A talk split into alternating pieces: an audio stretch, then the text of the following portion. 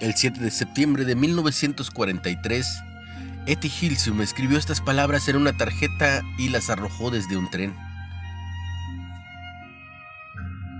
Cantábamos mientras dejábamos el campamento.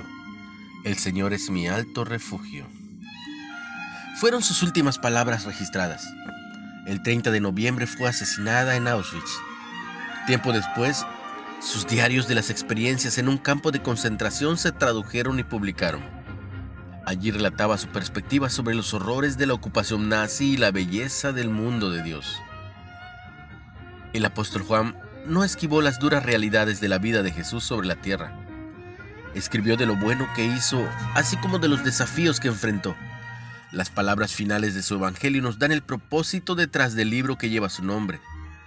Hizo Además, Jesús muchas otras señales, las cuales no están escritas, pero estas se han escrito para que creas. Y el diario de Juan concluye con una nota de triunfo. Jesús es el Cristo, el Hijo de Dios. Estas palabras nos ofrecen la oportunidad de que, creyendo, tengamos vida en su nombre. Los evangelios son relatos diarios del amor de Dios por nosotros. Son palabras para leer, creer y compartir porque nos llevan a la vida, nos guían a Cristo. Dios bondadoso, gracias por el regalo de las escrituras, escritas por hombres fieles, para que creamos y tengamos vida.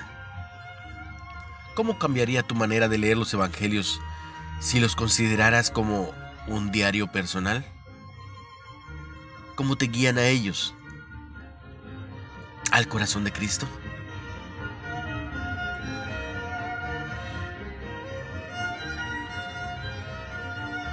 Te invito a leer los Evangelios.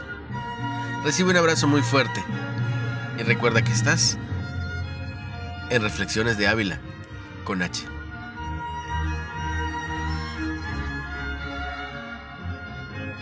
Bendiciones.